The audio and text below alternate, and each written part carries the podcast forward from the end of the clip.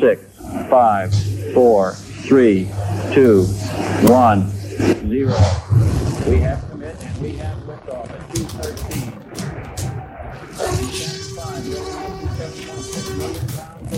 And it is clear the tower. Prepare yourself for a world of science.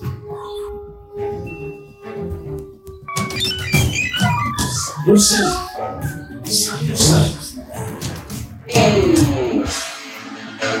Good morning, everybody. Welcome to the Science Nights in the morning. We have uh, two knights assembled today and a very special guest, Dr. Sean Graham, biologist extraordinaire, and Dr. Thomas Shiller, paleontologist. Uh, and we have a very special guest all the way from Mexico. And uh, Ciprian Ardelean is here on the show with us. And um, Ciprian, how are you doing? Hi, good morning, everybody. Very well, thank you very much. Thanks for inviting. Oh yeah, well, hey, we're excited to uh, talk to you, and uh, I'm going to let the Knights. I know the Knights have a lot of questions. I have a few questions myself. We're going to go ahead and get right on into the show, and I'm going to let uh, Sean Graham just kind of take it over. He's the one who reached out to you, and you were gracious enough to, uh, you know, answer the call and be on the show today, and I really appreciate it. We all do, and uh, we're we're getting ready to uh, be educated yeah. about our history, Yep. human history. human history. Yeah. And this is this is such a cool topic and such a great guest. You're a great guest for us because we do have on our show being in West Texas and Tom and I being so interested in um, some of the stuff in northern Mexico. I'm a herpetologist, so I'm, I, I love getting to Mexico to do field work. And Thomas uh, digs dinosaurs in northern Mexico.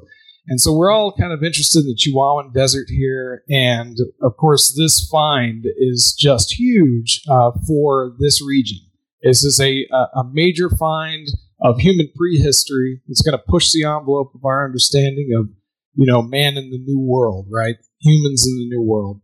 And I saw it, it was in nature, and I was like, oh, wow, this is just unbelievable. And then I was like, well, I'm going to give this a shot. I want to, let's talk to this guy. Maybe he'll want to talk to us. He, you know, he's right down the road, so to speak, down at Zacatecas. Yep.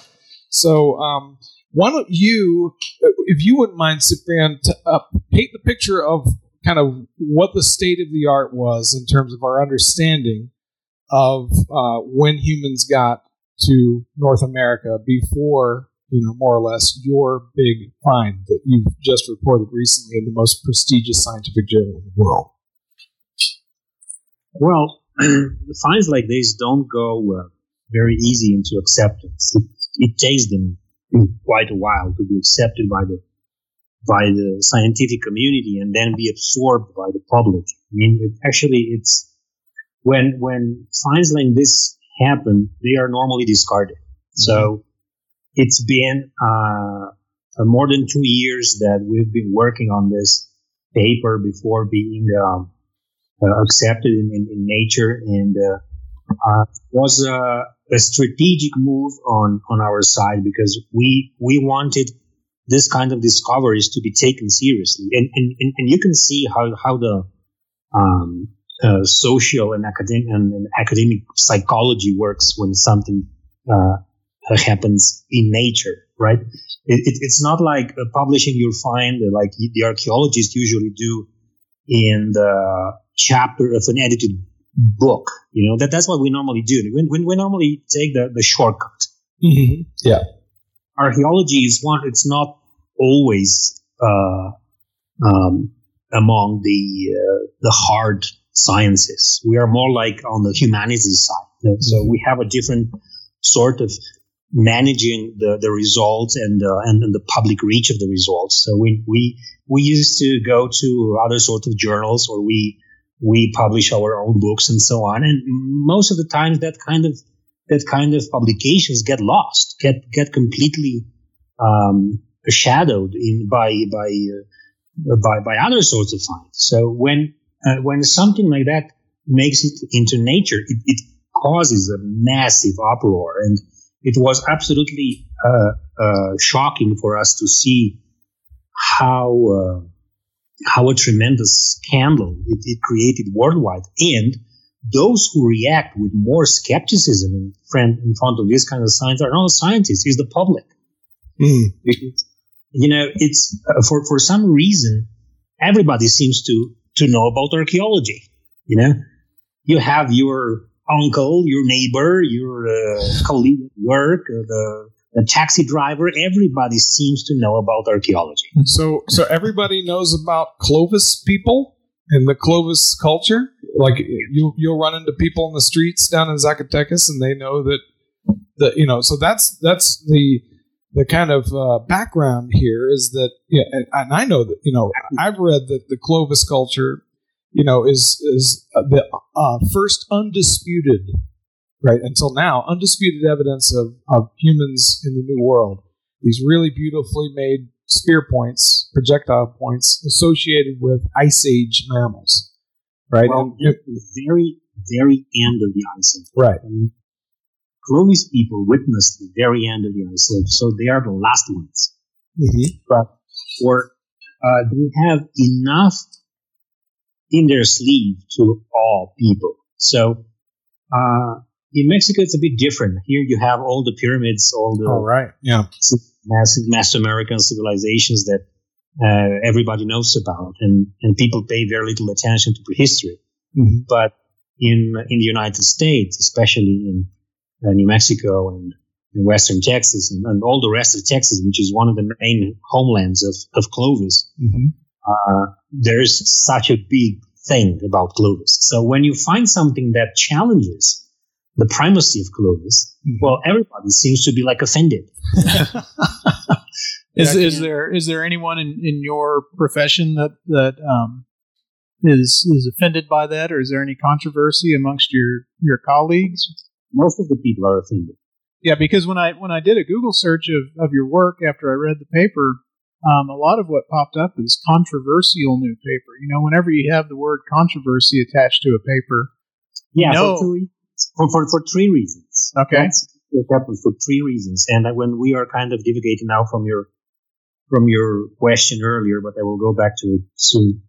Uh, so the reasons why this this has has caused such has caused such a big controversy that will last for years is first because it talks about very old ages.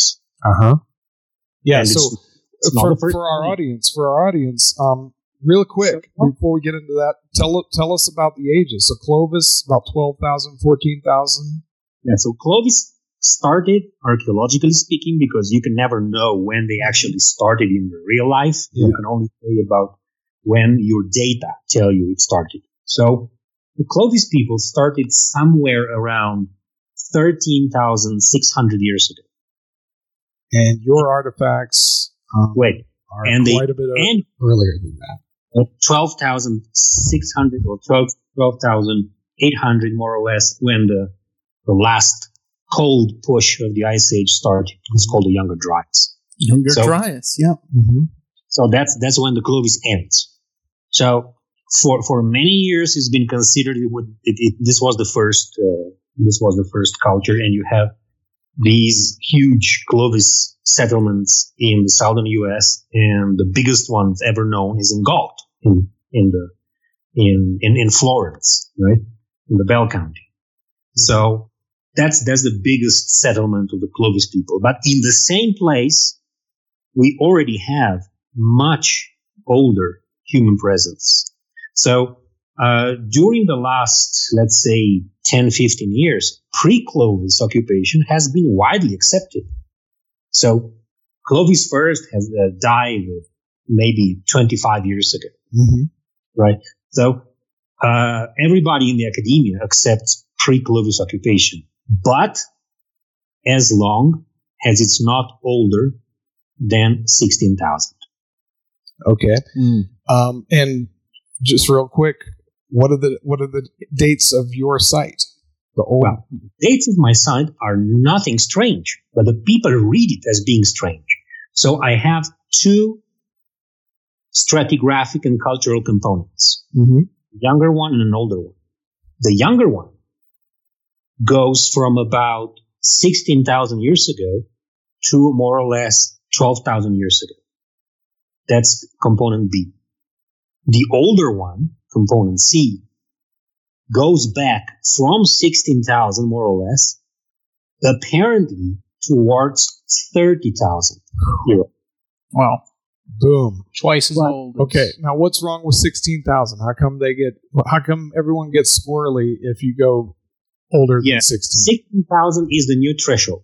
Everything in the American prehistoric thinking, and by American, we understand the whole continent. Everything goes by the acceptance, the acceptance of thresholds. For some reason, from the very start of this business and of, of, of working with very ancient human presence on the continent, everything had to do with where you set the bar.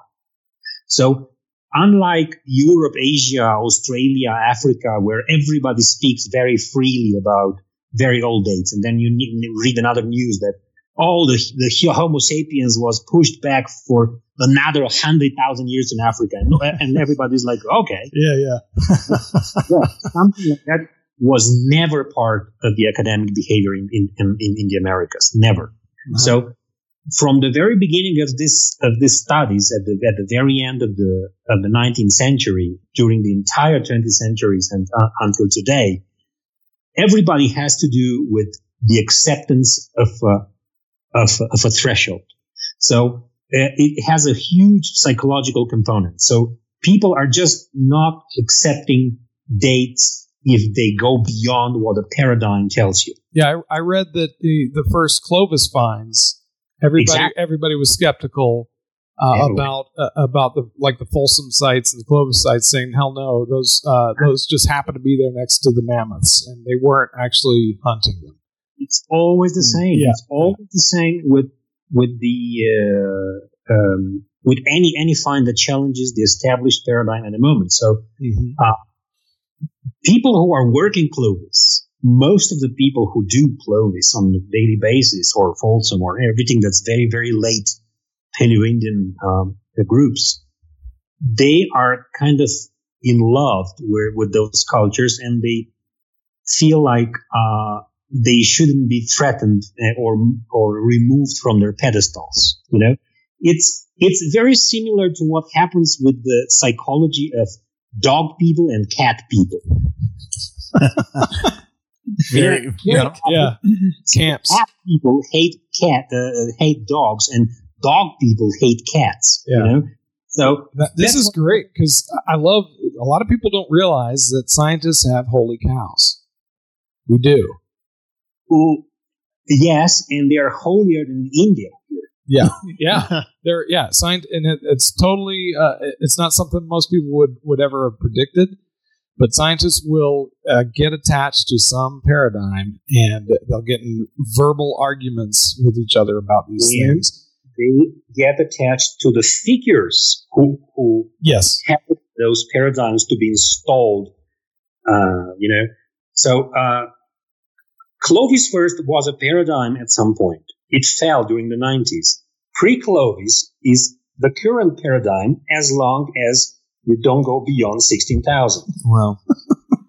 You're setting those thresholds. And in, in the sixteen thousand uh, threshold, does that have something to do with the closure of that ice-free corridor up in Beringia?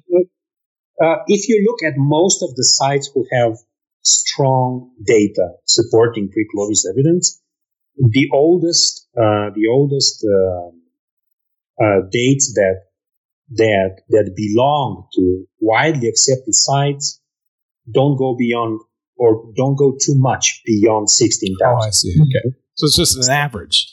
it's it's it's sort of an average, Yeah. and also has to do with uh, the the the um, late effects of the end of the LGM of the last glacial maximum, which was the which was the very peak of the of the last glaciation. You know, and that happened between more or less twenty seven thousand years ago, calibrated uh, in average, until about eighteen thousand years ago. But in many places, the effects of that of that termination of the of the last uh, glacial peak took about 2000 years to be manifested so 16000 is is a real and objective threshold in a chrono chronostratigraphically speaking. So, Hmm. uh, and also most people say, okay, we can give you eighteen thousand because if you have people south, yeah, everything is just a negotiation. Sometimes That's uh, in, in archaeology, there is no such thing as objective truth or objective reality. There is only lost arguments and won arguments. Oh, So, Sounds a little bit like paleontology too. yeah, I was going to say. Yeah. yes, of course. And, So- and in areas where you could never possibly know the real answer, right? Because it's already happened, and the evidence isn't there either way. Like I, uh, I think paleontologists argue a lot about things that they're ne- they maybe never will find out. Yeah. because they're only going to have a skeleton. Yeah. The T Rex is the big holy cow uh, of paleontology, right? whether whether or not it was a predator or a scavenger. right. And I think it was it was arrived upon that it could have been a little bit of both. Yeah. That's what people agree. Well, there's no doubt that it had tiny little forearms that were ridiculous. Yeah. tiny. Working on that Embarrassing. tone. Working on the tone there. Well, we have about four more minutes. And um, Ciprian, uh, I, I would like to ask you now, wasn't there a faunal extinction about 13,000 years ago that would actually kind of contribute to possible hunting by by humans? That is an assumption ba- based on uh, data from the United States. Okay. So they rarely take into account tropical latitudes. For example, in the area of Zacatecas, which is exactly, I mean, the, the Zacatecas Desert is the southernmost outskirt of the Chihuahuan Desert. So you are on the northern side of the Chihuahuan Desert. My work is on the very south south side of the Chihuahuan Desert. So in that area, apparently all megafauna has disappeared around 40,000 years ago. Oh, wow. So everything you find, like mammoth bones, bison bones, everything that's megafauna that, that corresponds to the terminology of megafauna in that area is never younger than that. Wow. Hmm. Yeah, the, the faunal remains that you got from the cave are super interesting because it does it kind of reads off like a you know a a perfect uh, modern Mexico fauna. Like if you had if you could have a Mexico fauna where it wasn't overhunted, you know, it, it, it kind of reads off that way. And I love that you found vampire bats in the cave. Are there still vampire bats in it? Because there's there's remains of them. Do you still get them there? Yes, there, there, there are, and you can see the uh, part of their regurgitations, Oh. bloody regurgitations on the walls and things like that. And Dr. Uh, Arroyo, who, who who works with us, he's also a specialist in bats. He he always pays attention to these details everywhere he goes with us.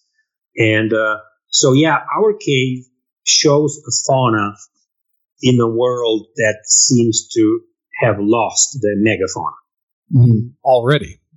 already. Yeah, that's Yeah. incredible. Yeah, because what Conley that what you're bringing up there is the timing. You know, it, this idea, right? Yeah. Well, there, there's a disparity between is it is it climate or is it humans? Right. Like what what could have uh, caused this uh, glitch? right? with a final blow by humans in areas where there were enough humans and very few animals. And there's also a behavioral thing. For example, if you look at uh, populations who lived at the same time with Clovis, like the Western Stemmed in Western US in the Rockies, they are not fans of killing mammoths. So uh, all, all this megafauna thing seems to be like a behavior of Clovis people and some other cultures who share that kind of behavior, and probably for other coeval groups, it looked weird. Hmm. Yeah, I've always want uh, the the overkill. What we're talking about here, we call the overkill hypothesis. The idea that you know, uh, Stone Age Not- man wiped out populations of uh, megafauna all over the world. And there's supposed to be this timing that goes on. You know, when the Australian, um, you know, folks colonized Australia, the megafauna there went extinct promptly. If the timing is right, if, if all, everything, if that hypothesis is correct, then it, that's how it checks out. But I've always like, you know, they didn't drive the spruce trees extinct, you know, in that lived in Kansas during the Pleistocene. They weren't doing that. I've always had problems, of the details. Is, you know, the devil's in the details. And speaking of details, we have to take a quick break. So hopefully Ciprian will stick around with us, and you'll hear a word from our sponsor, and we'll be right back. Everybody, Science Nights in the morning.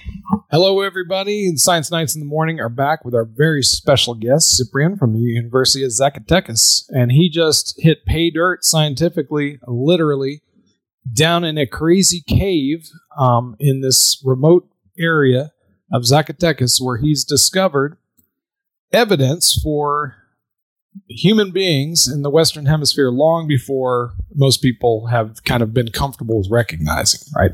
As old as 30,000 years ago.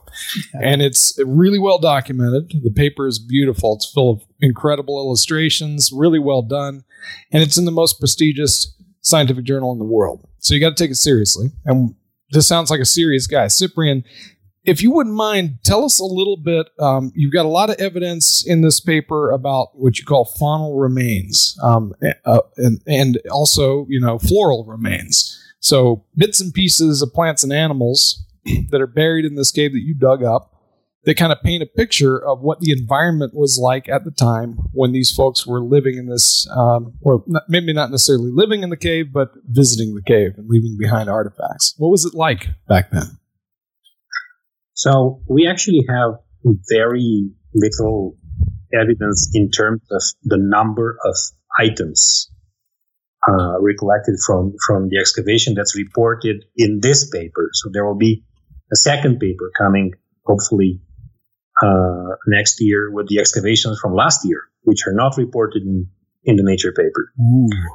So there, there's more that I cannot talk about. oh my goodness, that's mm. exciting.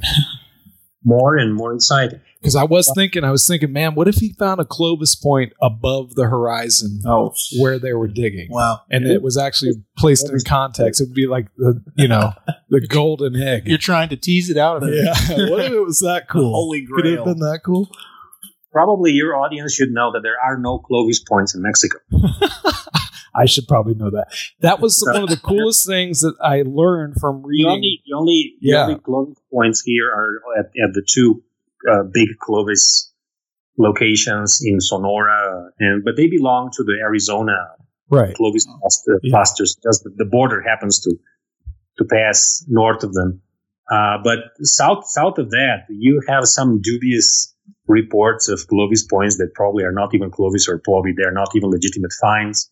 So hunter gatherers during the Ice Age had defined territories. So if you want to look for Chinese, it's very uh, likely that you find them in China. You know, mm-hmm. so if you look for Americans, you will find them in America.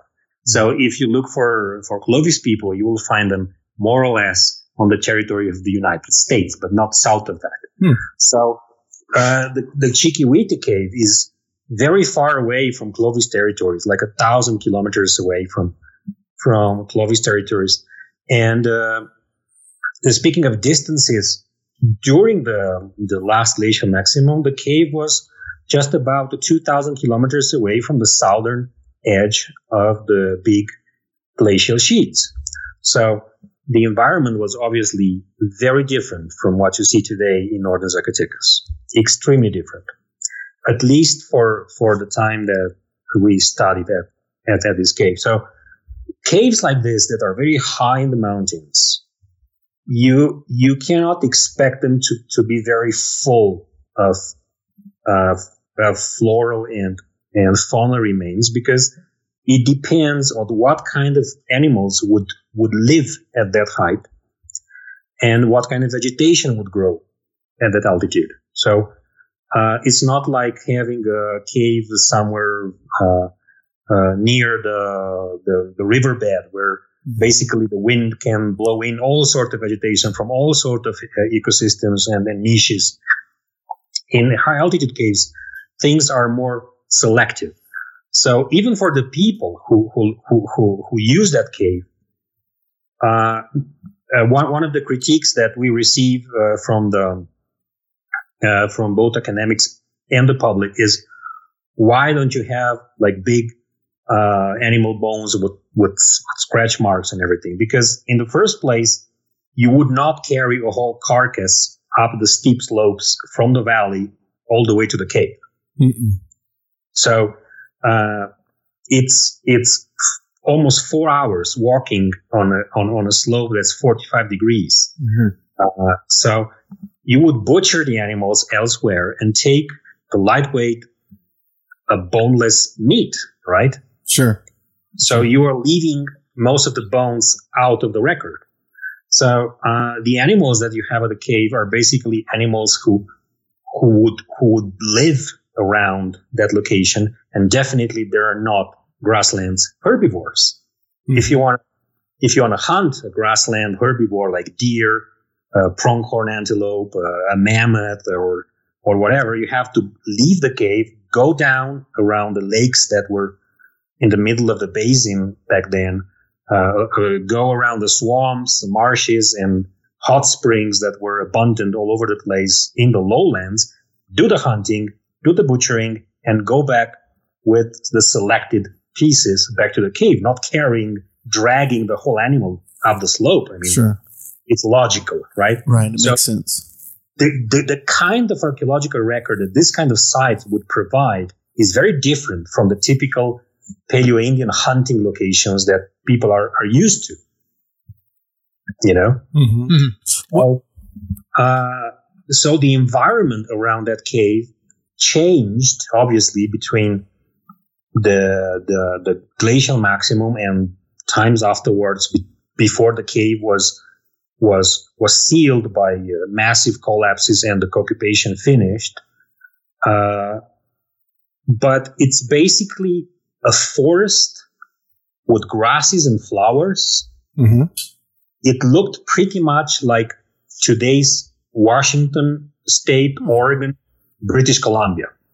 Pacific Northwest. Right. Yeah. Okay. Just in that kind of environment. Yeah, coniferous forest. yeah, Douglas firs and uh, uh, big pines and some oaks and and uh, some some flowery grasses here and there. That that's the kind of vegetation we had there. So nothing to do with the Joshua trees and yeah, and uh, and the cacti that you have today. yeah. And there's pictures. There's pictures in your paper of the site now, and there is like a, a yucca right in the foreground. Right. It looks like the stuff you see around here. It, it's kind of grassy. You But still have some yeah. pinyon trees today, but there were no pinyon trees back then. There were different sort of coniferous Yeah. trees. And you, so con- you contribute that more to climate than anything, right? Just uh, the uh, change basically over time. And there's something else. The, the, the, there was water near the cape Hmm. because people say, how, how would anybody live there if there is no water? There is no water today, Mm. But there was plenty of water in the past. I mean, you can actually see the, the, the cliffs outside the cave shaped by waterfalls hmm that were coming from, from Nice. above the cliffs. This probably would have been from from ice and snow melt back then. Well, there were probably springs.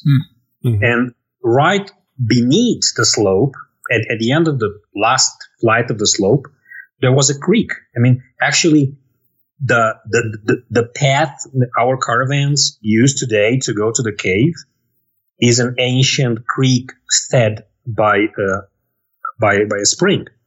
That spring is no longer, no longer uh, alive, but it was most Yeah. likely during the, during the ice age. a lot So, more rainfall in that, at that latitude. You're painting a picture of a kind of a nice place. It sounds nice. It's Yeah. was this place, yeah. Yeah. And the cave was different because the entrance was huge, like a like a massive 50 meters wide vault, about 10 meters tall, and uh, uh, allowing the light to get in, and probably it was as isothermic as is today, with stable temperature inside, and uh, but much much more light coming in during the day. Uh, and uh, well, at, at- during the Younger Dryas, at, at some point, everything collapsed. I mean, maybe erosion, maybe some earthquake, or who knows. But most of, the, or the entire entrance of the cave was completely sealed, was completely buried by debris.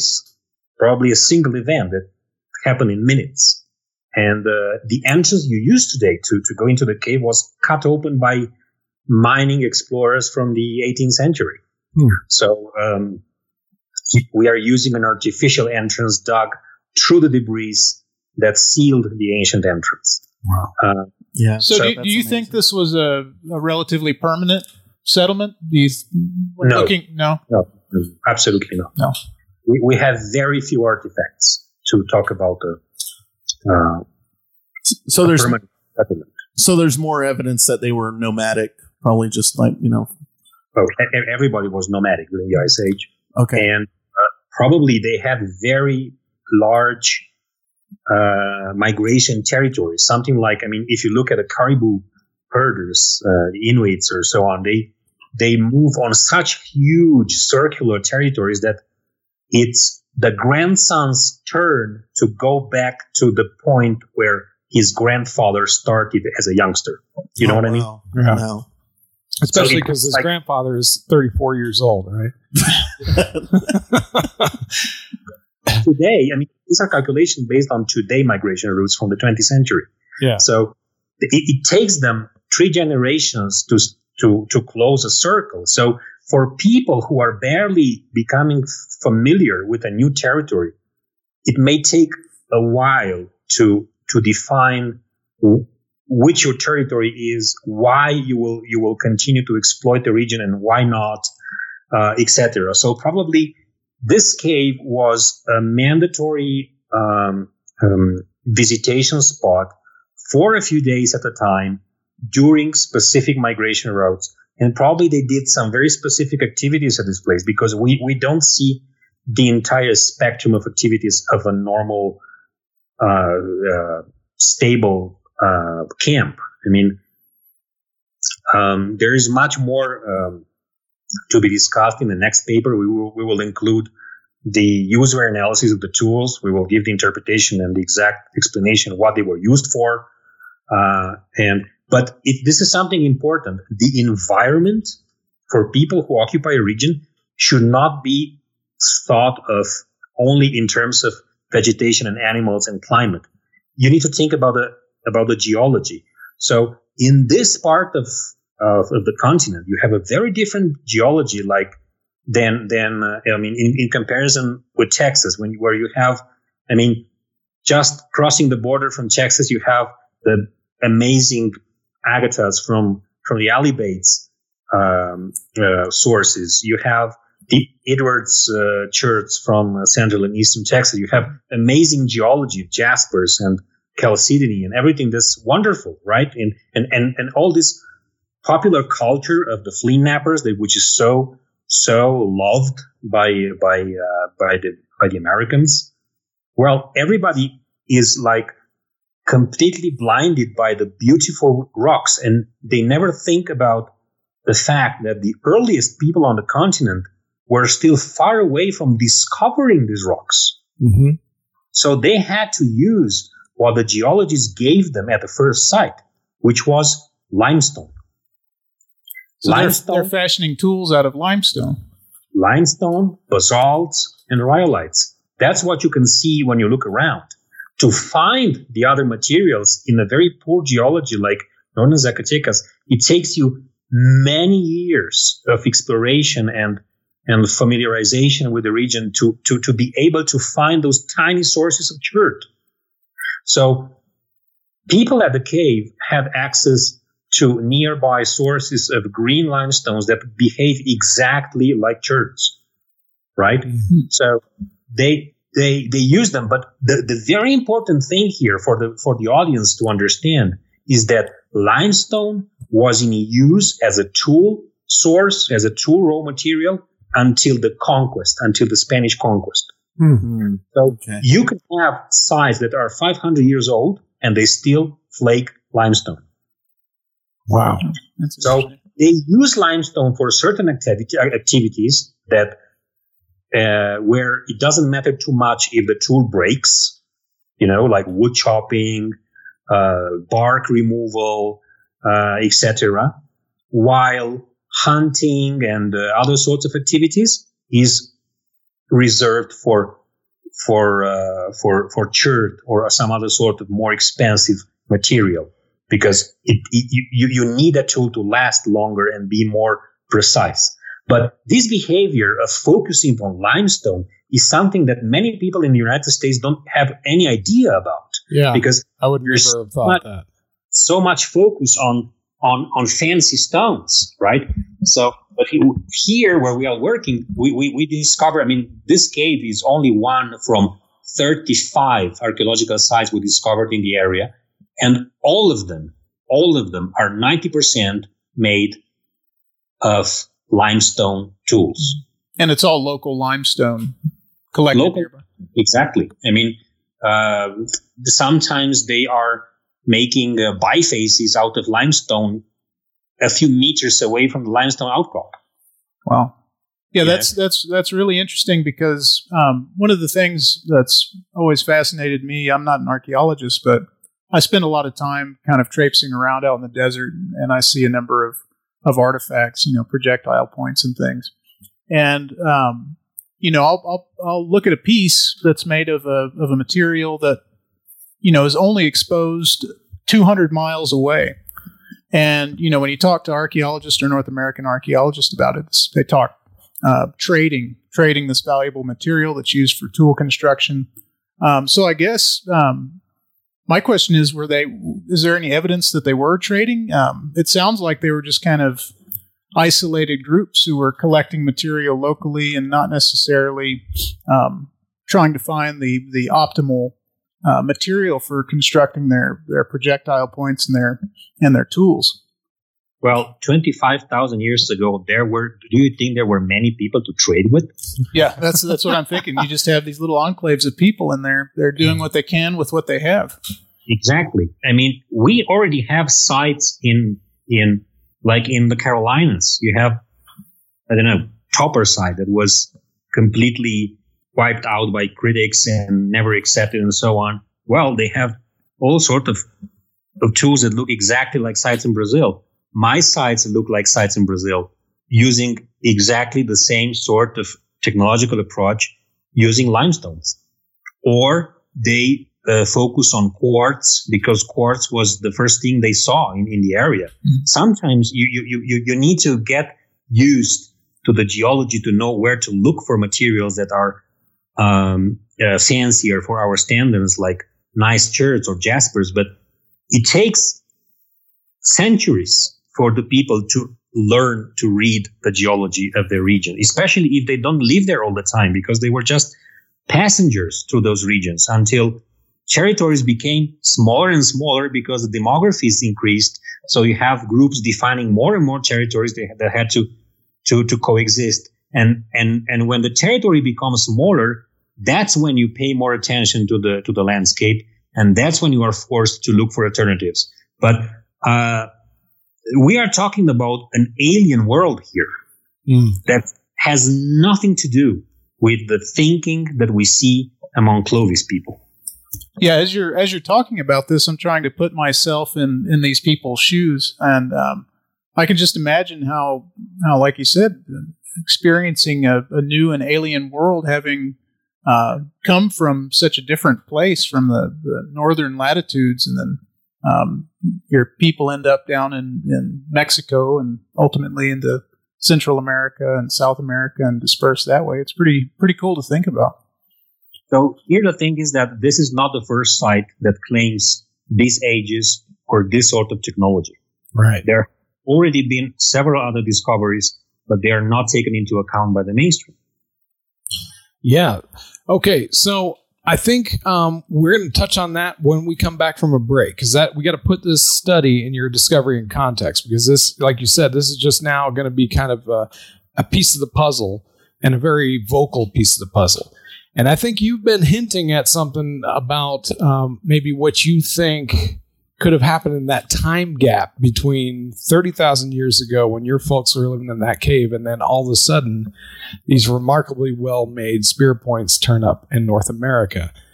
And there's a big time, you know, kind of a hole in the time between those two cultures. So where the hell did Clovis come from if there were already people here for, you know, 10,000 years? Let's touch on those questions when we get back from the break.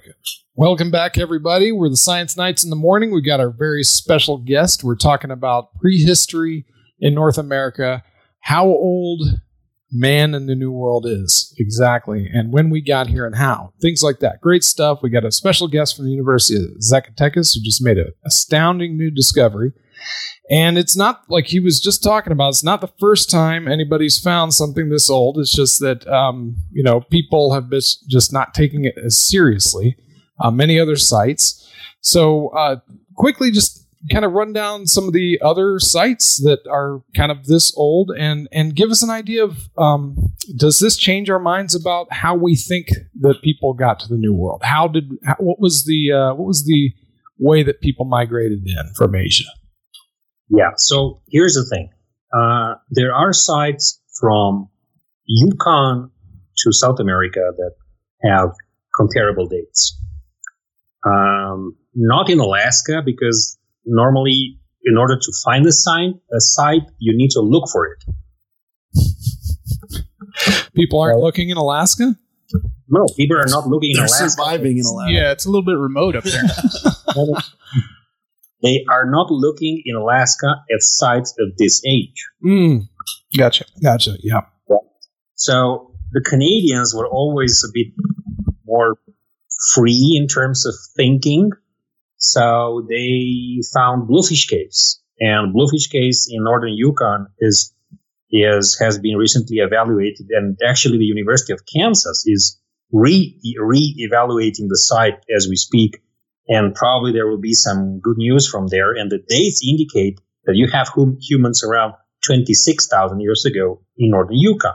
At the same time, you have humans in central and southwestern Brazil at exactly the same date, 26,000, 27,000 years ago. So how is that you have people at such old moments in time so far away between each other and almost equidistantly uh, located in relationship to Chiquihuite? mm-hmm. you know? So um, things are more complicated than just single find in zacatecas. And actually uh, we were just we were as stunned as everybody is today when we found these things at, at the cave. I, I, I was not uh, necessarily a supporter of very old age in the americas right oh the truth comes out you were one of the doubters I was one of the doubters. Wow. Yeah. So I said, this thing is serious. And I continued to dig and I continued to dig because, and I involved people from all universities from all over the world. That's why we have 17 institutions involved in that paper. Because I said, please come and look at it because maybe I'm crazy. yeah that's amazing So, so I I wanted to expose the site to the scrutiny because I didn't want this site to be just another uh, cave uh, left on the margins of the discussion because it sounds too old. Right. So there are many things that, but the discussion is barely starting. So this this will maybe in ten years we will remember this conversation today, and we will say now the paradigm from today was born in those years when the Chiquihuite came out. You know, so the new paradigm in a few years, I call it the fifth paradigm, is humans were here during or before the LGM, the last glacial maximum. So the thing with the origins of these people is far from being clear, and we, we should not talk about who they are or where they came from before getting some serious uh, evidence, right? Yeah, yeah. We can only speculate. So we are speculating now. right Well, My understanding, just just as a hypothesis based on very few data, a, uh, conjecture, right? Uh, my my my conjecture is that people came into in uh, into the Americas before the closure of the ice sheets over Canada. Yeah Okay. that's an awfully long time ago that's longer that's longer ago than your site No, right no no, no, because the sheets only closed about twenty six thousand years ago. oh okay So they had plenty of time to arrive. gotcha So they arrived, they moved far enough into the continent, and then the sheets closed. So they were trapped Mhm. south of the sheets. At the same time, there were more groups coming behind them, and they were trapped north of the sheets. And you have what they, the archaeologists call the Beringian standstill. And those are the populations who invaded uh, southern latitudes when the sheets retrieved. And those are the the the uh, the founders of the indigenous populations, people who were waiting in Beringia during the LGM, right? Uh-huh. But at the same time, there were already people trapped south of the ice sheets, and they had no idea one uh, one about the other, right? Right. So by the time those people uh, managed to cross into what is United States today, at the end of the LGM, probably uh, about 16,000 years ago, and that's when you start to see a lot of sites with that age, right? Mm-hmm. 16,000 all over the place, because that's when the northern population started to come in through the ice free corridor. By that time, the populations who had been here from long before were already disappearing. Mhm. Wow. So uh, it, it doesn't mean they are lost groups, lost migration. I mean, they had already survived here like for 15,000 years. Wow.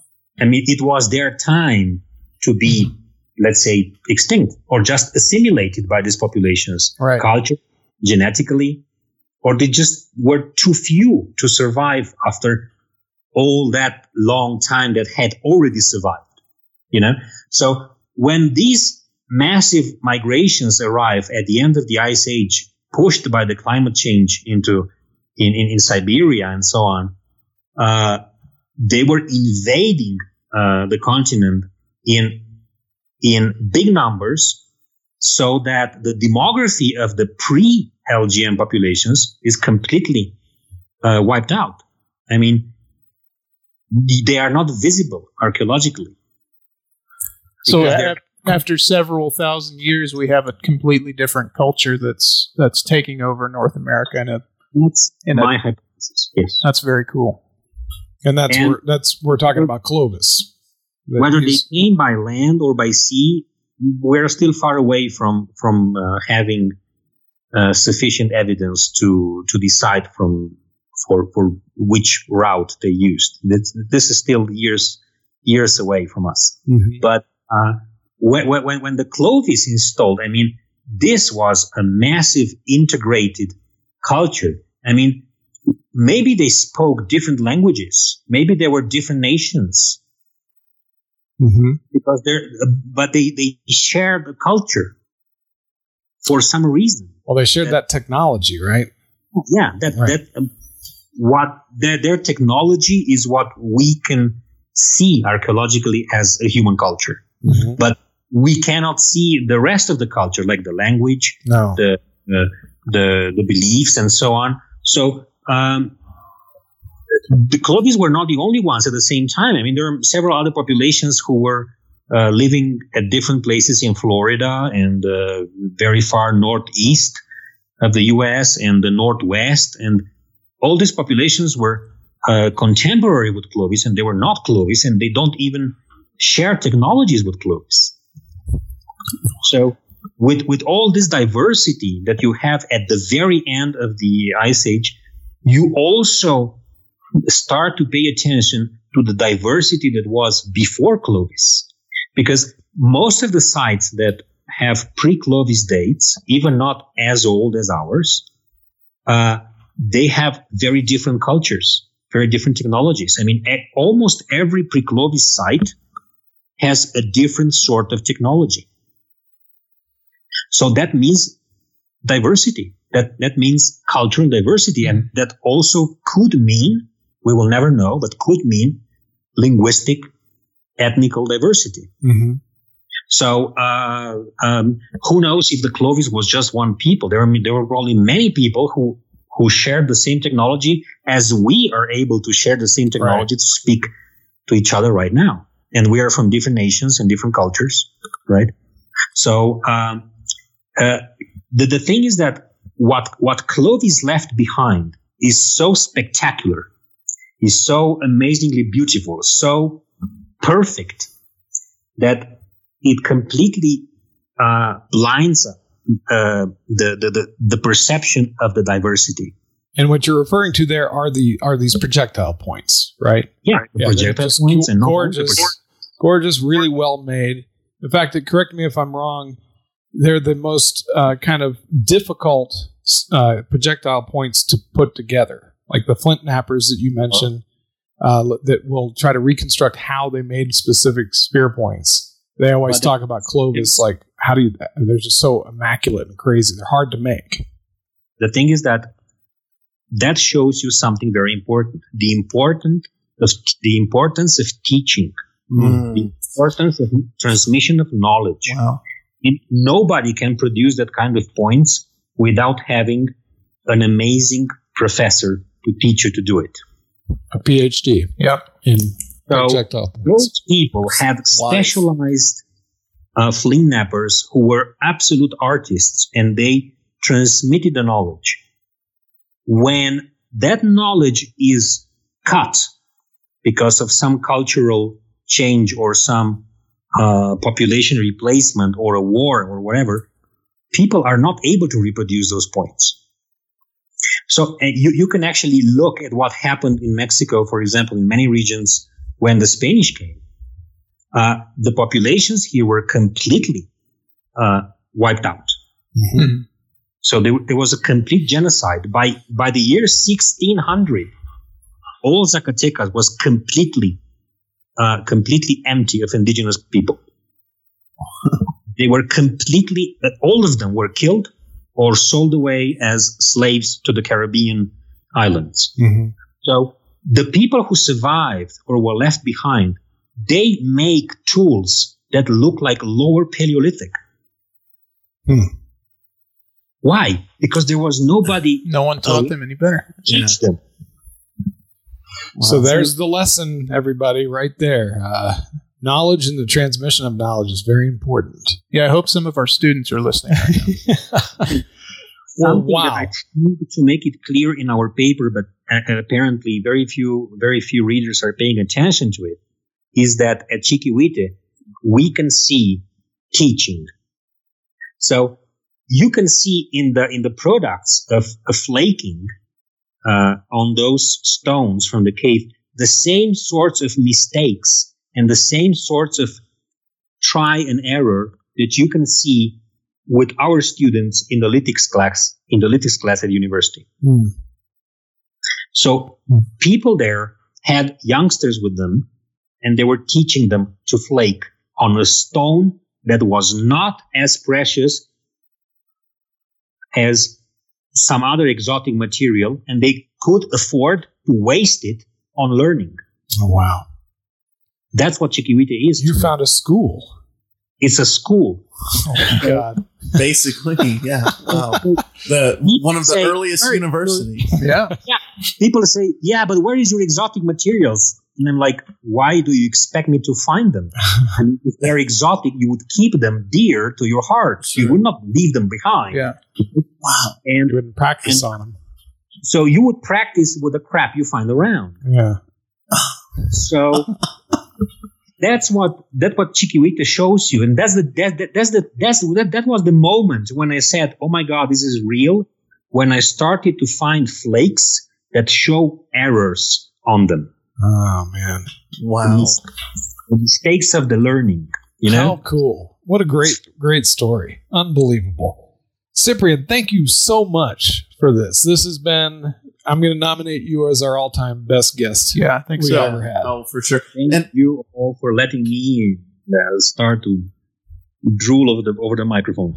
well, well, let, let me tell you right now, um, we're being broadcast uh, all out, all throughout the Big Bend on KVLF 98.7 FM and on 1240 AM. We're also on the World Wide Web, uh, being streamed all over the country. We uh, have a good following, and um, it, what would you like to, you know, tell all of our listeners out there that might be one looking for this?